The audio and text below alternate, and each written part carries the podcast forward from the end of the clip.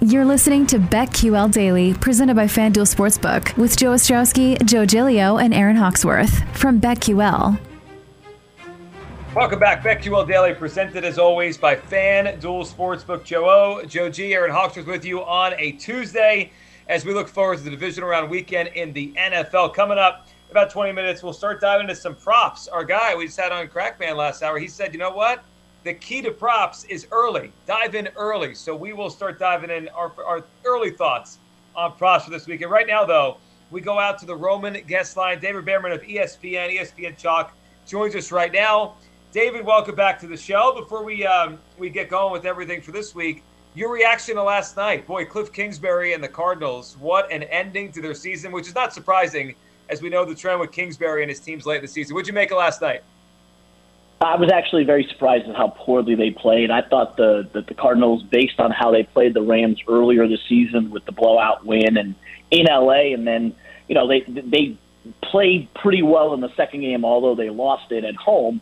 I just thought they'd come out with a with a much better game plan than they did. And if you think about the fact that the Rams had two people out in their secondary and then hired Weddle off the street, you figured that the, that the Cardinals would be able to do something on offense that you might get into a shootout with the Rams. But the exact opposite would happen. The Rams' offense yesterday was as bad as we've seen in a playoff game in some time. They were totally anemic. The first half was an absolute disaster for them, and the, game was virtually over as soon as Kyler Murray pulled the Carson Wentz and decided to throw a three-yard pick six right there at the end of the first half. And uh, that's the type of game that you know you got a coach in Kingsbury who who took his team to a seven and zero oh start, and within one game of winning the division, as a six and a half to one underdog, winning that division before the season starts and yet you have to question yourself today as whether he's the right man for the job because they made no in-game adjustments whatsoever. It seemed like they were just dead out of water from the very first drive of the game. Uh, David, on the uh, business side, on the broadcasting side, which uh, all of us are involved with, with sports betting, there was between the lines and ESPN Plus, and uh, a lot of these broadcasting entities are trying to figure out, okay, uh, with sports betting, we want to figure out the second screen. What would interest people? It, and it was something I had uh, I tweeted out last night that I thought the approach that you guys made was, was a smart one. You go over the daily wager set during the commercials. So if you're watching the main broadcast, Peyton and Eli, or the one on ESPN, they're dealing with commercials, but over on ESPN Plus, they're not commercials. They're talking about how to bet it, and that's when people bet live. But if I didn't have the audio on, I thought it was interesting looking up because I would have Peyton and Eli for the audio, and then I would look up on the second screen, and you guys had a lot of next gen stats up that it, pass w- rush win rate, stuff like that, stuff that you don't see on other broadcasts. Then there was a scroll of the player props, keeping you updated, knowing exactly uh, where it stood. I, I like the approach. I'm not just saying this because you were on. I you're on the show. I tweeted out last night it was interesting, and um, it, it, wasn't too much sports betting for your average fan because they would have the sports betting guys brought on during the breaks. Uh, what was your what was your job last night? How were you involved with that? Well, first of all, thanks for watching. Uh, we always enjoy the, the feedback, and, and, thanks for enjoying it. And I was right front and center. I've uh, been there since the beginning with, with doing these type of things on the BetCast. I've been in the office. The only times I've been in the office since COVID is for the betcasts that we've done. We've done a couple of NBA ones, and now this is our third NFL one. We did last year's wild card game. We did uh, the Monday Night Football Week One, and then we did last night. It's a lot of fun. You know, you get to talk betting, you get to talk next gen stats. Uh, you get to. My job last night was to, to make sure we were getting all the Caesars information on the props and the live lines to the control room and to the studio in Vegas to make sure everybody had the right information. Because, like you said, it's a live broadcast during a live game, so it's not like you can just look things up and go. You you know you to have some people looking stuff up. You have some people on air talking, some people building graphics. But as you noted, you know it, it, it's a lot of gambling, but not too much gambling, and that's kind of what the conversations with the NFL were like, where they don't want a, a broadcast that's 100% gambling because the feedback that the NFL has gotten, and, and us to a degree, is that the average fan isn't going to watch 100% of sports betting. So you have to mix and match, mm-hmm. and you have the NFL live crew out there, you know, in Bristol doing the game analysis, and then you're right, kicking it to us during the commercials, which is perfect for us. Or if there's something going on, I remember the the Monday Night Football game, Week One. There was a field goal attempt late that was going to hit the over under in the first half, and the NFL live crew kicked it to us to pretty much do the play-by-play of that field goal because it was going to either win or lose some people some bets. So it is fun to be able to do that. And you look at last night's game. I mean, last night's game was a blowout. Last night's a game that if you're watching on on regular broadcast or even the Manning cast, you may shut it off because it's a blowout and the game's over. Um, but not in the betting world. As you know, live betting is huge. Props are huge. And at any point in the game, you could talk about what's going on with the live line, which was 20 and a half for most of the second half, as well as the props that were hitting on the last couple of drives of the game. And, and, and the host, Doug Kezirian, we had a meeting earlier in the day on Monday, and everyone normally says, "Hey, let's hope for not a blowout." Doug's like, "Hey, a blowout's not going to hit, not going to hurt the, the, the mega caster betting because we can always talk about the live line in total and the, and the props, and that's exactly what we had last night. So even though the game stunk, I would say that the the, the mega cast was very successful and a lot of fun to do.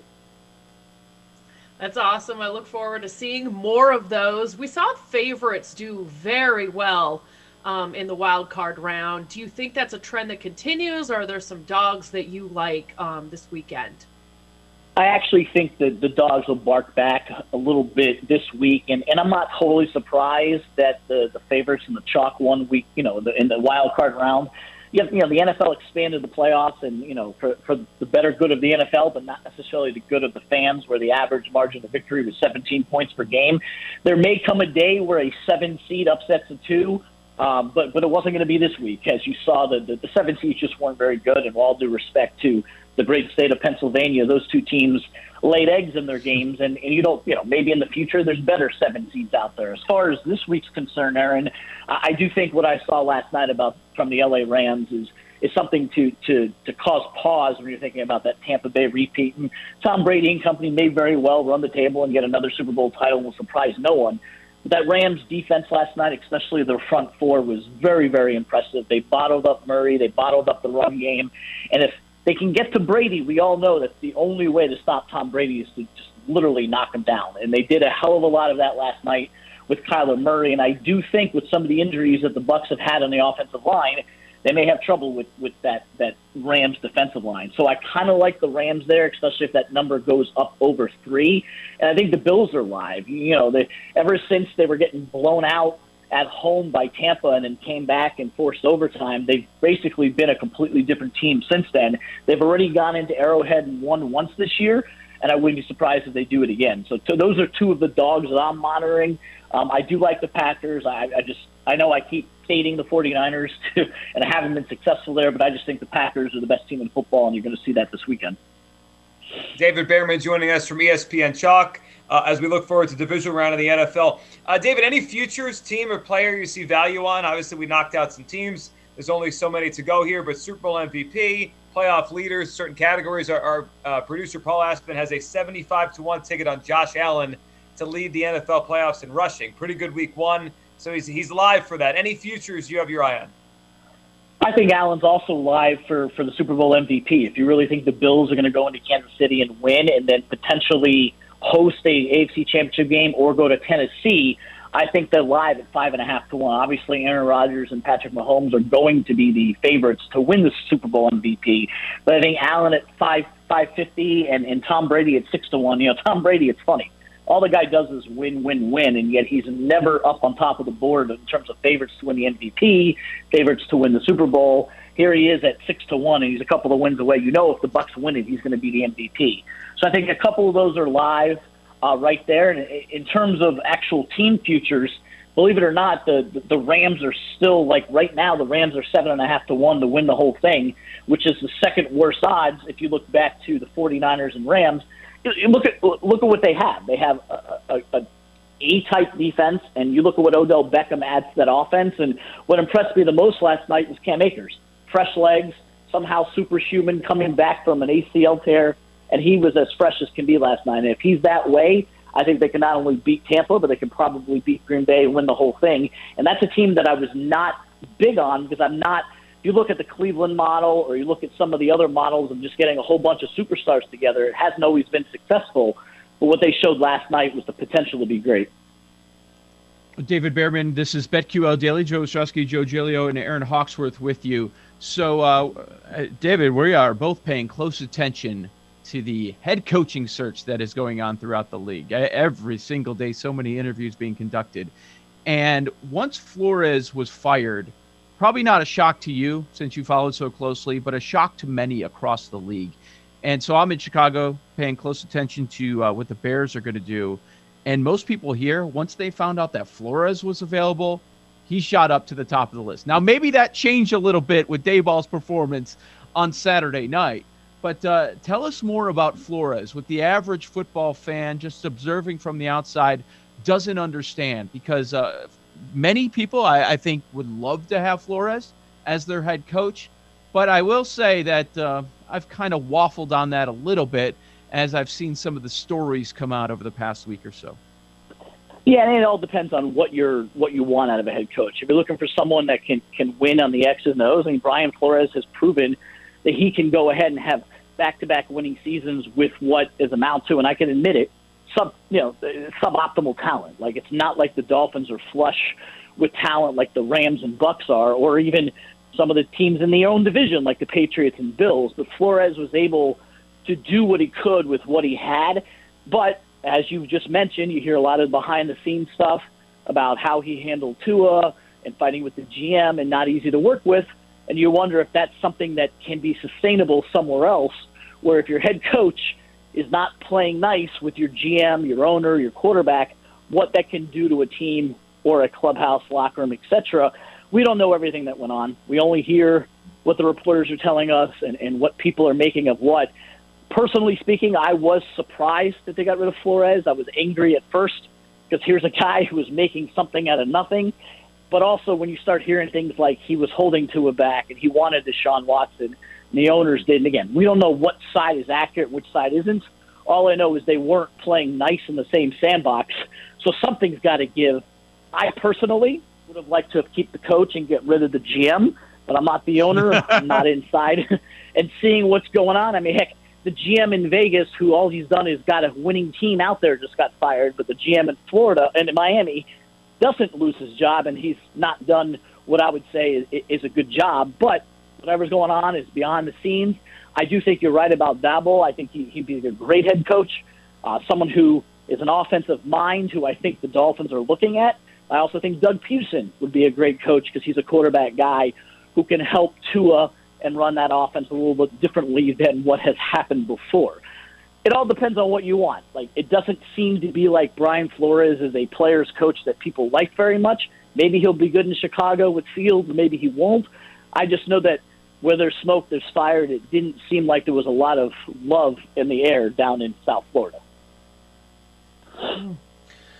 I'm curious when you look at these props. There's so many options. Um, we've got some touchdown score props up already on FanDuel. Are there specific things you look at or key in on when you're betting props? Any tips you might have for us? When I look at props, I like to look at the volume ones in terms of attempts, rushes, completions, etc. Because sometimes a lot of those are related to game flow. And if you had done the game flow for last night, you would have lost a lot because no one expected the, the Cardinals to do as bad as they did.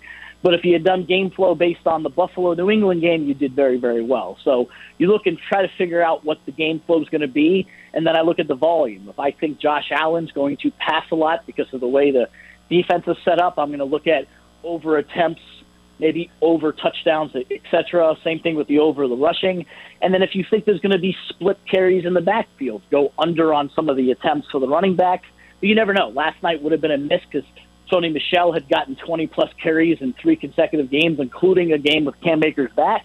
Last night it was the Cam Akers show. So you're going to hit some, you're going to miss some. But I like to play around with the volume props and try to figure out the game flow based on that. And again, it's a coin flip because if you're wrong and there's a blowout like last night, it's going to hurt you.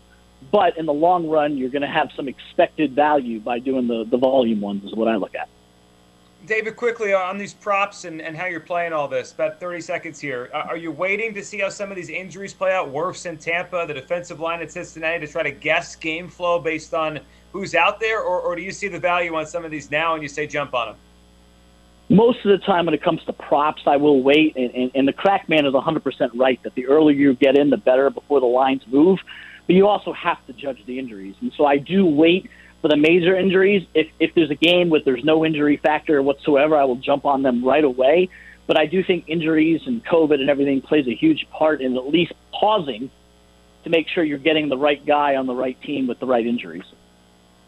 Great stuff. David Bearman, we appreciate you hopping on. That was David on the Roman guest line. Get a free online evaluation and ongoing care for ED, all from the comfort and privacy of your home. Go to getroman.com slash BetQL now to get $15 off your first month. That's getroman.com slash BetQL. As we talk some props there with David, we had props talk with, uh, with Crackman. We're going to talk props on the other side as we start making our first thoughts on division around weekend. Which players, which props do we like for the upcoming weekend of games? Joe O, Joe G, Aaron Hawksworth, BetQL Daily, presented as always by FanDuel Sportsbook.